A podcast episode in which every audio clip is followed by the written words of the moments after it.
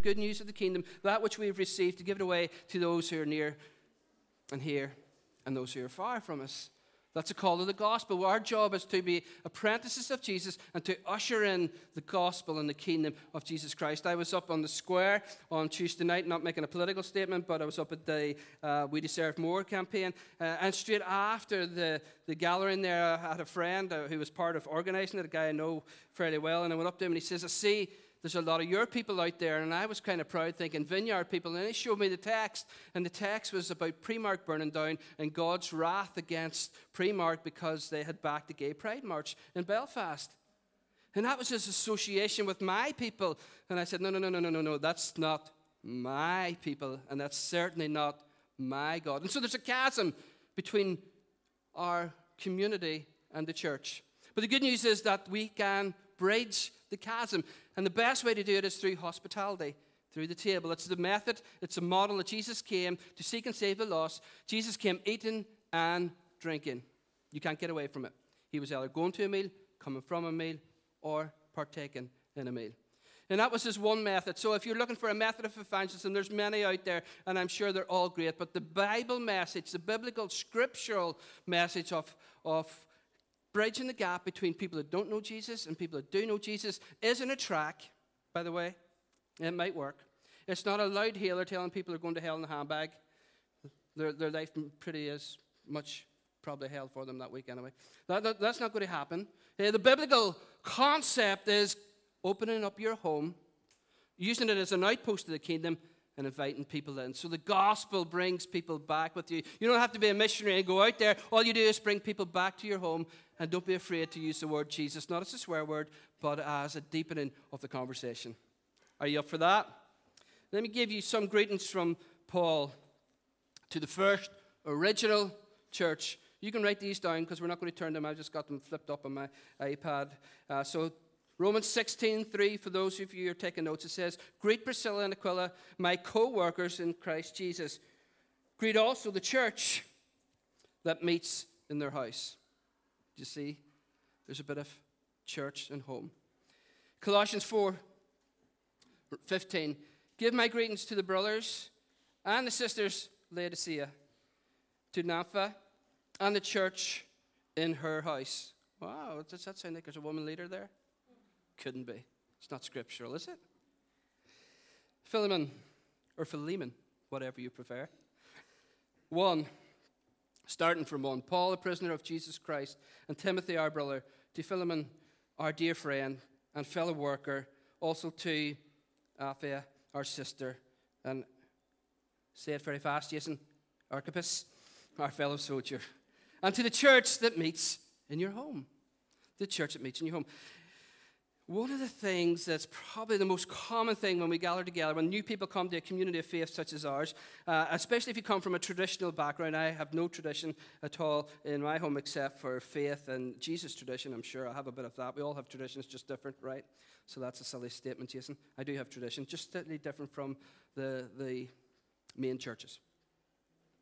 And so when people come to, to us, the, one of the, the, the things that probably is more of a stumbling block to them to connect with Jesus and community is actually the building, believe it or not. Not the, not the message, not the worship, not the teaching, not our kids' programs or anything else. But sometimes, and I, I totally understand it, it's just the shape of the building. But you know that the building and architecture of the church has changed through century after century after century.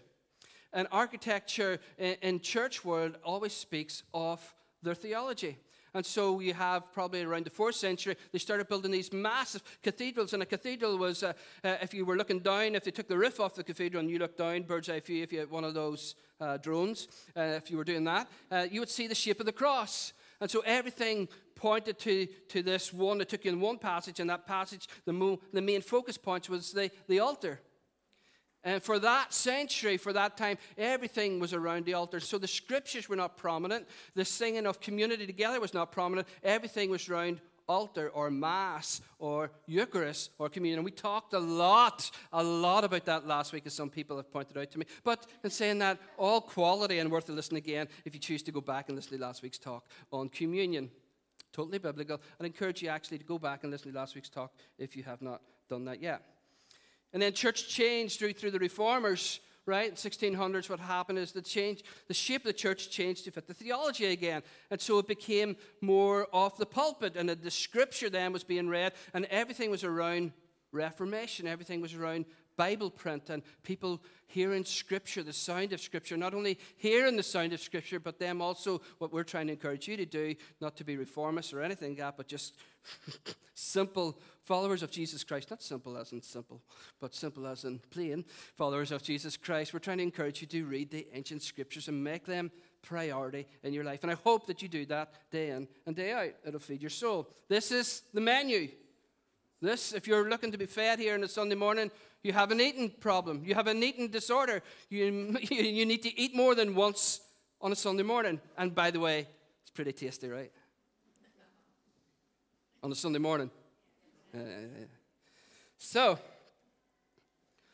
so then you come to places like this, and, the, and then the modern church, what has happened to us is we've, we've got crazy. And we, we've gone down ridiculous street.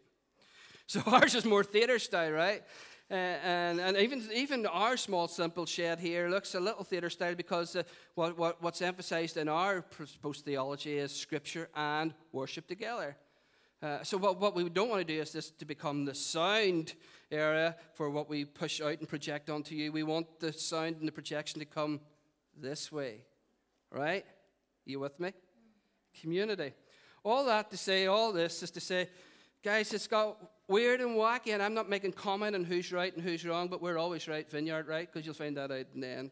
That's just a wee joke, by the way. We're probably miles away, miles away, and we're going to be shocked when we when we face to face with Jesus on this new earth, and we find out, oh, right, actually they were a wee bit more right than us. And so and so we, we were gathered around this box in this, this, this, this, shed, and that's all it is. And we get caught up in the building. But you know what? The architecture of the first original church, if you were to ask what it looked like, if it was cross, if it was scripture orientated, pulpit orientated, if it was theater style to project sound and music, no, it wasn't. It was so simple. And the architecture of the first original church was simply home and table.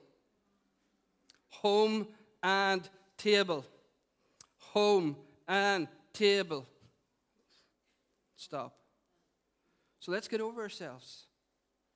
It's not about the building, it's about the community, it's about the family. And so I think that the first century church, I'm going to say, might just got it right because they were talking to a man called Jesus and he showed them the way.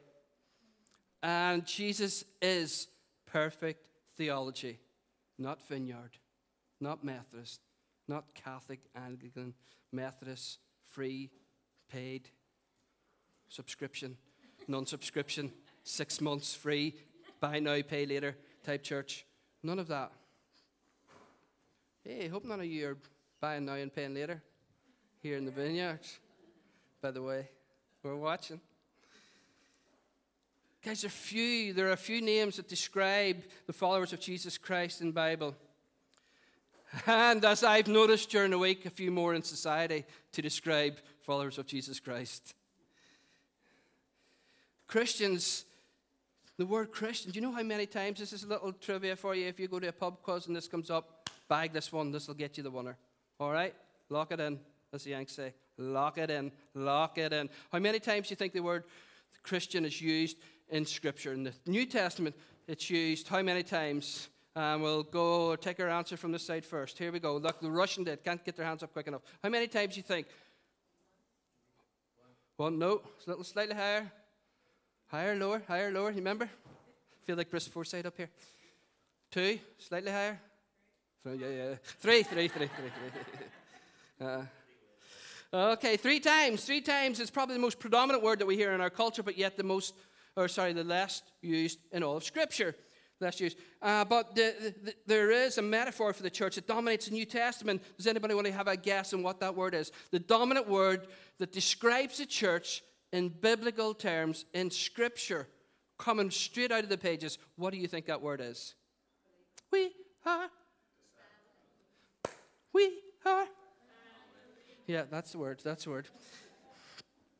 Uh, and that other word, disciple, is pretty dominant too. That word disciple is used. You think of the word Christian, right? So apprentice, disciple, three times Christian. I'm, I'm not trying to be smart in any way, but I'm just trying to be scriptural and scriptural based. The word three times in Scripture, and the more do- dominant one, the word disciple, is used 268 times.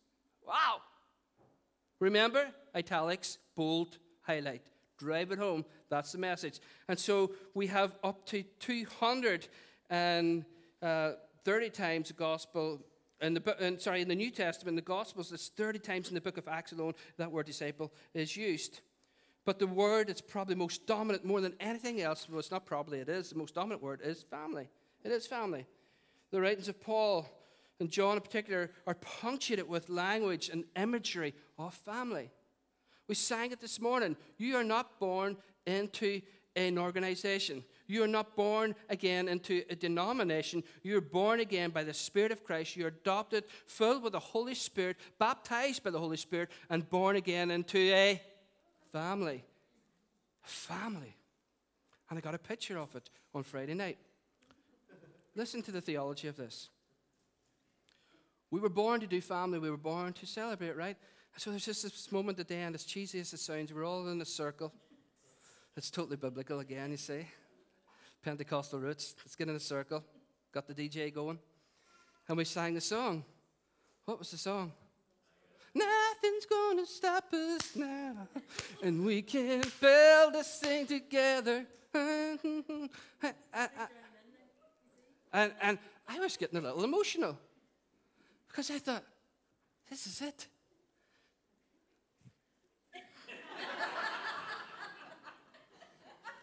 this is it. Reformed. Man, we are in this thing together. This architecture is part of the story, but not all the story. The most common place to gather is not in rows, but in circles. In circles. And circles of celebration. Michelle pointed out to me this morning, and we were talking about just, we need to throw more parties. And some of you struggle with that. But let me just tell you, I want to be really, really helpful as a pastor. If you, if you don't believe in it, your theology is wrong. It's wrong. You can't read the scriptures and see that Jesus did not attend or throw parties. Now, there's something depleted in a family, if the, you know, the wide family, if the only circle we gather around and call it Christian is around the sick bed or the grave there's something depleted in your family life if that is your only experience of circle. And do you ever do that? We go to when I go to a family funeral, it's we meet up with cousins and, and, and friends, and we all say it. What do we all say? We should get together more often, but not like this. And then the next time we see each other, we're standing around a grave again. And we say the same thing. We should get together more often, but not like this. The New Testament authors depict the church with a variety of different imageries. I love the imagery in Scripture. When I went to Bible college, everything that I learned was, well, they, they, they went a little over the top, but everything was, was types and shadows. Types and shadows. So we were looking for a type, and then we were looking for a shadow. Oh, that's the church. You can see the picture of church in that. Family, flock, right? Well, there's loads of metaphors. So it's, it's, it's imagery and it's beautiful. But family, the term like, like new birth, born again, new birth. It's not Protestant, it's scriptural. New birth is just scriptural, being saved. And new birth is, is, is family language. It's, it's the language of the book, it's a, it's a language of family. Uh, new birth, children of God, sons of God, brethren. Brethren is not about some cultish organization. Whoa, whoa, whoa, whoa, whoa, whoa, whoa, whoa. Don't be stepping on anybody's toes today, Jason. With secrets. It's not about that. It's about family, and there are no secrets. Pulling back, pulling back. Fathers, and do we need fathers? Brothers and sisters the household. Those are the names and the metaphors that saturate the New Testament church. Saturated. It's dripping with family. It's dripping with family. So, without question, the New Testament is filled with the language and the imagery of family. So, what would be the definition of church today? If it is disciple or apprentice, if it's used more than nearly any other thing, and then the, the only thing that tops it is family, coming up to something like 350 times, if that is the case. If those are the main dominant imagery and words and metaphors for family that saturate the New Testament book, the New and the scriptures, and some in the Old Testament too, you can find. If those saturate Scripture, then what is the definition of church? Let me give you my definition of church apprentices who live as a family. Apprentices, disciples who live not corporately, not in denomination, not in affiliation, even this often, not in a club, not in a, in a movement, but in a family. A family. And that's why it's so important that you show up. And guys, it's important that you just don't show up on a Sunday.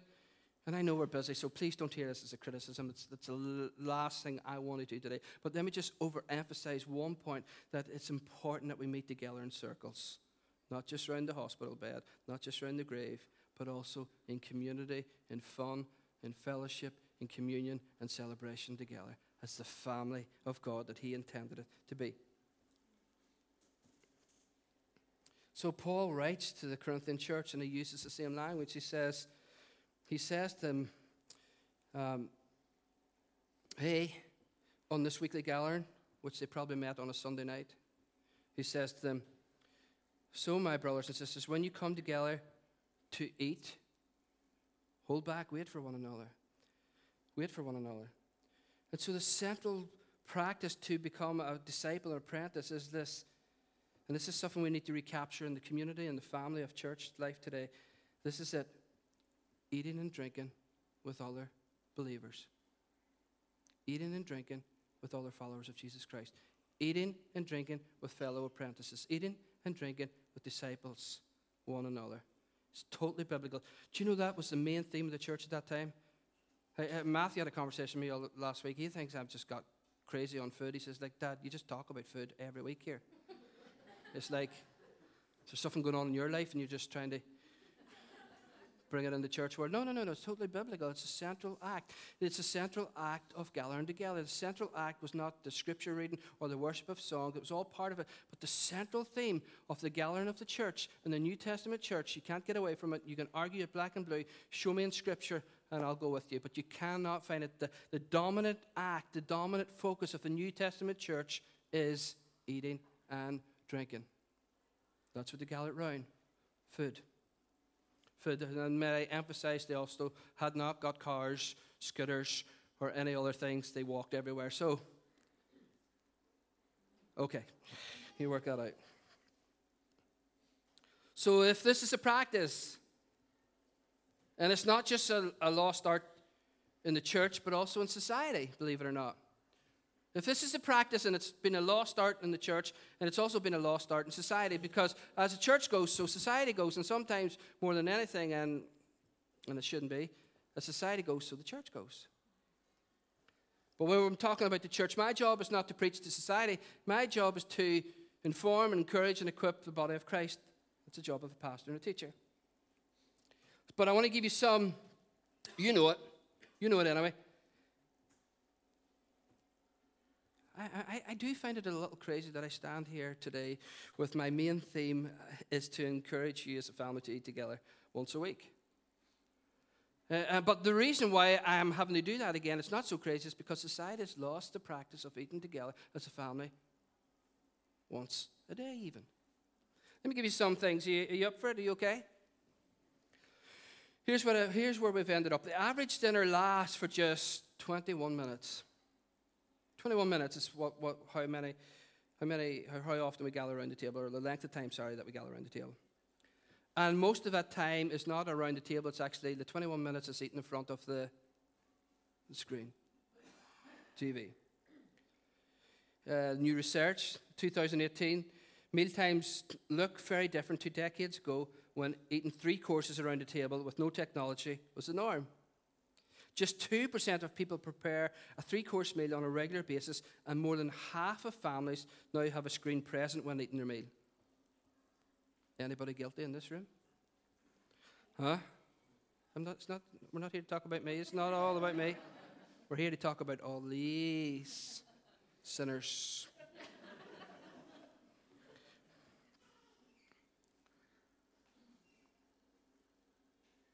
it's diet, case you're wondering. So the living room takes precedence over the dinner table. Did you know that? Whereas the focus of the house before, decades ago, the main room for eating and connection, community was the, the dinner, the dining room. We never had a dining room, but we had a dinner table.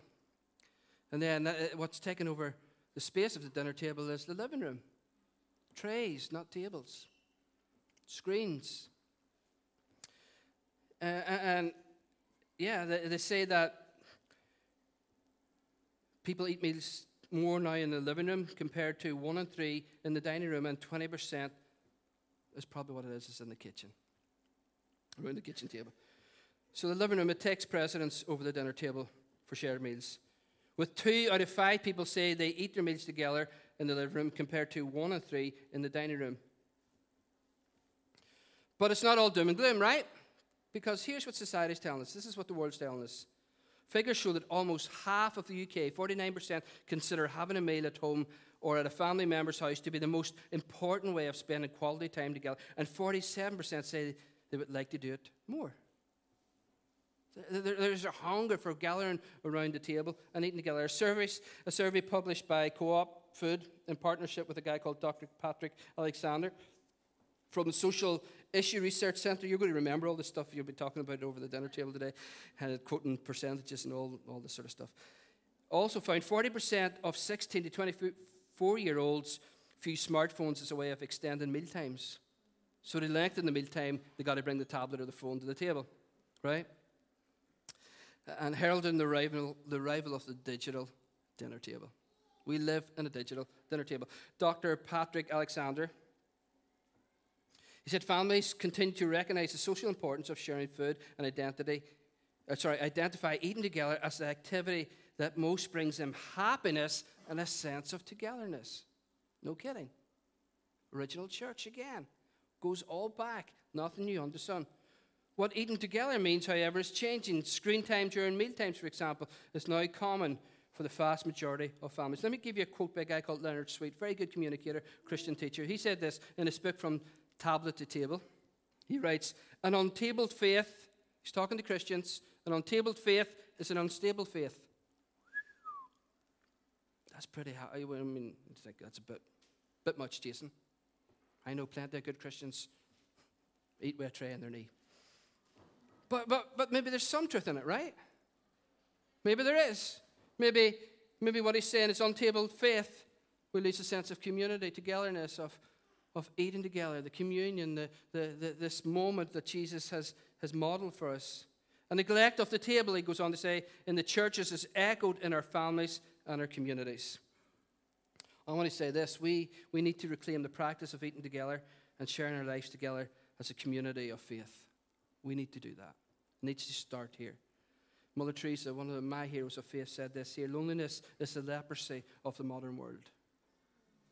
Loneliness is the leprosy of the modern world. And so before, when, when Christians went out to leper, leprosy colonies, what if the church went out to people on their own? What if we reached out to the student that lived across the hall that was eating alone? What if we found the, the widow who sits in her bungalow most nights a week, invited them into our house to eat a meal together? What if we found those who are lonely? Maybe it's a successful business A type person who spends all their time and energy keeping up on that ladder to bring in what they need to bring in, which changes the next month and changes the next year. It rises and rises again. What if loneliness was their epidemic and their leprosy too? And we reached out our hands and said to them, hey, here's a place and a space for you. I can't find a better healing for us in our community here than gathering around to eat as a family. You see, we have this saying in the modern church, and we have it here too. We, we call our probably our line is a place to belong. But one of the ways that we um, encourage people to come to church is we say, "Come as you are." The problem is that they come as they are. see, we like that in principle, don't we? Say, "I just come as you are," but then when they come as they are, we think, uh, don't come as you are. Could you maybe just hide a little bit of that stuff and come as we would prefer you to be? See, the coming as you are means that we need healing. It's not that we stay there. Not, not, not, it's not that that's end goal. It means that this is what we're saying in that statement is this is a place for healing. This is a place for change. This is a place for repentance, to change the way that we think, to change the way that we live. This is a way to become the family of God, not to bring the traits of your family that are harmful or maybe messed up your life in the past. It's that we become born again. We're born into a new family. There's new family values. There's loving each other. There's, there's serving. There's giving. There's, there's preferring one another. There's holding one another up in times of need. There's all those things that we need to uh, live and recondition our thinking, and recalibrate how we do life. You got that right? But I, I, think that one of the ways that people can come here and be healed is round the table in community, gathering actually once a week to experience Jesus. And Jesus made it simple. The, the one commandment that he was um, asked to champion, you know, the, the, there were 644 um, laws out there, just create some of them crazy. Uh, and, and so this guy, rich guy, educated guy, um, brilliant scholar. He comes to Jesus not to get Jesus to champion one, but just to catch Jesus out. Trickery. Trickery. It's a religious spirit, it's a political spirit. So he comes with a question, not to find an answer. He comes and he says, What is it? What's it all about? And Jesus says, Love the Lord your God with all your heart, with all your soul, and all your mind. What does that look like? Love your neighbor as yourself. How do you love your neighbor? The gospel comes with a house key. I can't find a better healing for us in community here than Gallon Weekly. So love is the verb, right? Love is the verb. It's a doing. It's action from the heart. That's what love looks like. Loving God with all your heart, all your soul, and your mind. You know, I laugh at people that they think they can love God with all their heart, their soul, and their mind, and then criticize the Church of Jesus Christ and slander Christians and other believers, and you think that, that you can still love your Lord, your God, with all your heart and your mind. You can't do it. It's impossible. It cannot happen. You can't love the Lord your God with all your heart and your mind and gossip about the, God, the church of Jesus Christ. You can't do it. And if you are doing it, can I give you a word of advice? Stop it. Stop it. It's cancerous. It's cancerous. It's not good for your soul. It's not good for your health. It's not good for your spiritual well-being. And so we need to we need to recondition. We need to recalibrate how we do church and how we do community. And guys, we need to get back to the basics. Back to the basics. Back to the back, back, back, back. See that 80s thing? It's really driving me nuts at the minute. Hospitality is the most tangible way that we can express the love of God the Father in a tangible way. Hospitality, the love of the stranger, making the stranger the family of God. That's what we're called to do. And again, Rosanna, Rosario Butterfield, sorry, I love her phrase. She just uses this phrase time and time again in her writings uh, and her teachings. Um, radical, radically ordinary hospitality. You want to change the world? I think this is one of the keys. Radically ordinary hospitality. Let me give you um, a snippet from her book that I've been reading called The Gospel Comes with a House Key.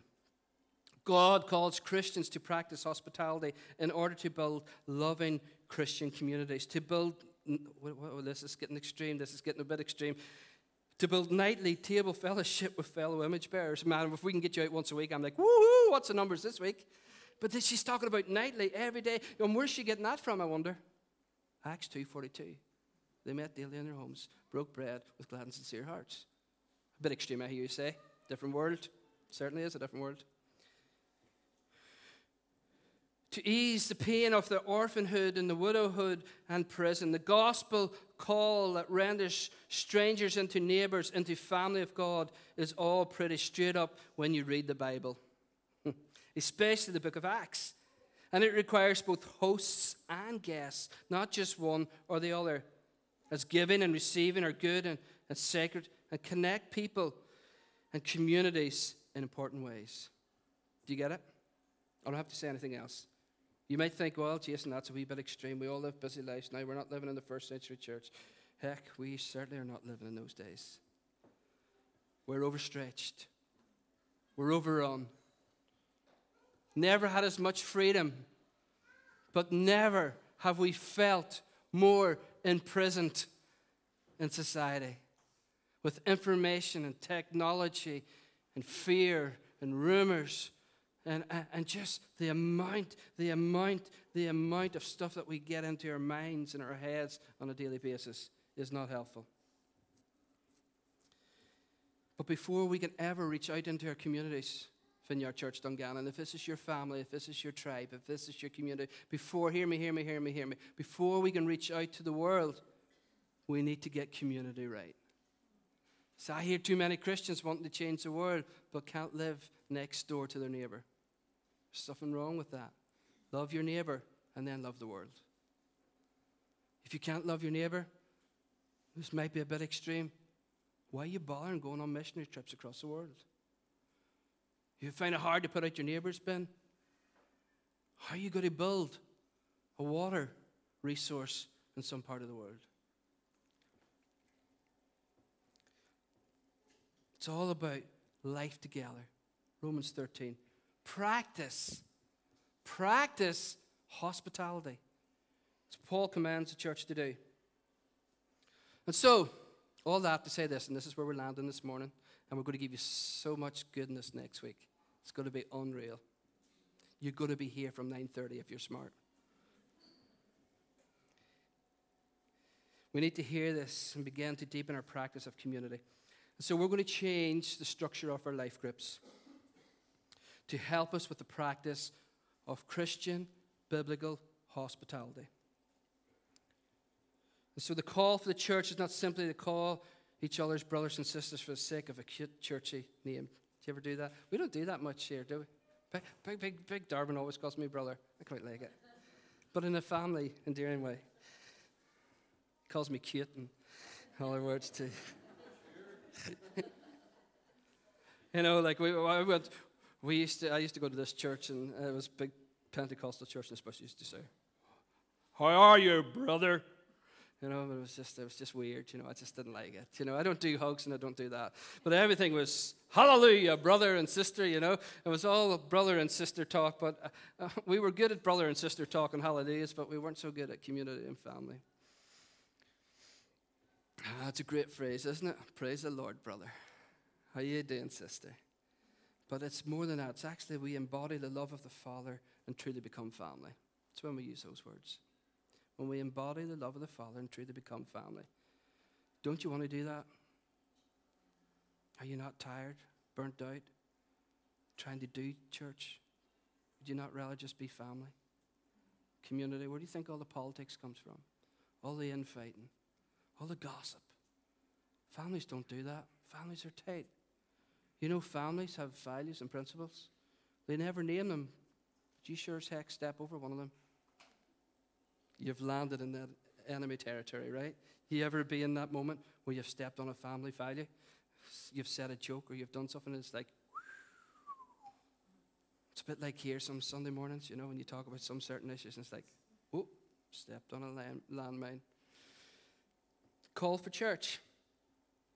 It's not simply that we call each other brother and sister, but we actually live it out in family. Human beings, they ache for the need, this kind of relationship. And that's what we're after here at Vineyard Church Dungannon. We're actually here to meet a need. You don't need me to tell you this. I am finishing. Our society is changing at a fast pace. it's bright boy up here this morning, isn't it? You, you don't need me to tell you that. Man, the last five years, we have changed at such a pace that it is unrecognizable.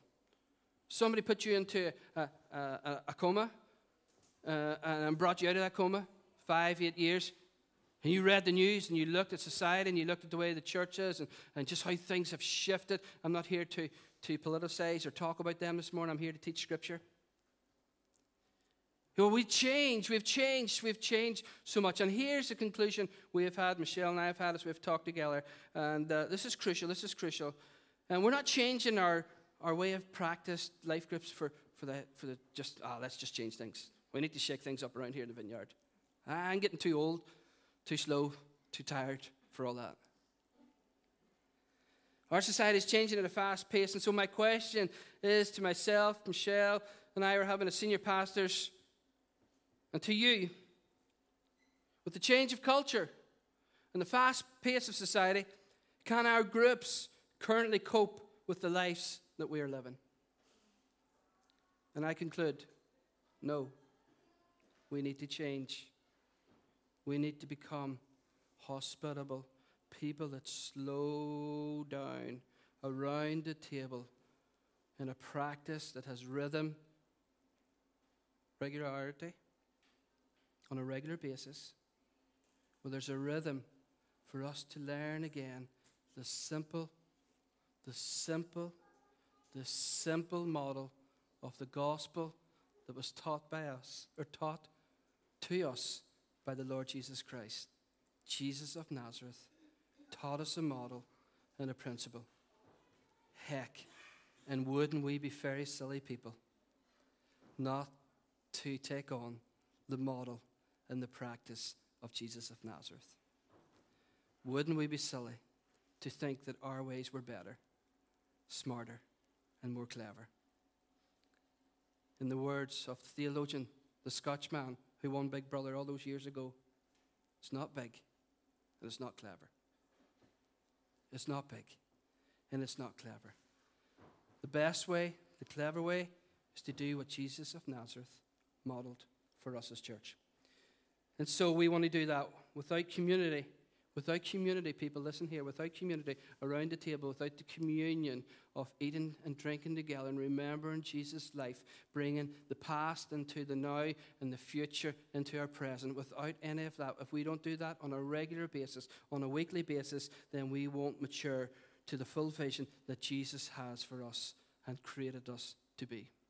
If we don't do that, big statement again, if we stop that practice, if we push that practice to the side and try and do more things that keep us uh, stimulated and more stuff to do and, and more things to think about, if we're, if we're trying to do that all the time, then we won't become the people that God envisioned us to be, the apprentices of Jesus Christ who live in family. And so the structure is very simple. And here's how it changes. And I am finishing with these three points. Three points, I hear you say. here's a simple rhythm of family apprentices living as family. You ready? Eat together. It's an easy sell. Who's in? Yeah. Every VCD community sharing a meal together. Listen, this is radical. Don't tell anybody, kiss it, don't come next week. Every week. Every week. Like, not every day, but just a week. Could you, could you manage to eat once a week? Pray together. Ah. We encourage every VCD community to pray together. Something that God does when His children come together before Him in prayer. We become family. We become family. Not only that, but simply asking, What can I pray for? Nothing says family more than asking somebody, How can I pray for you? What can I pray for? And then, my third and final point you can stand for this one, and I'm really am over. Or I can keep talking. You choose. I'll keep talking. Come on, stand. We share life together. Meeting together one night a week is great, but when community starts to become, listen, listen, listen, this is, this is really radical. This is, I've really, this is mad, Ted. This is mad.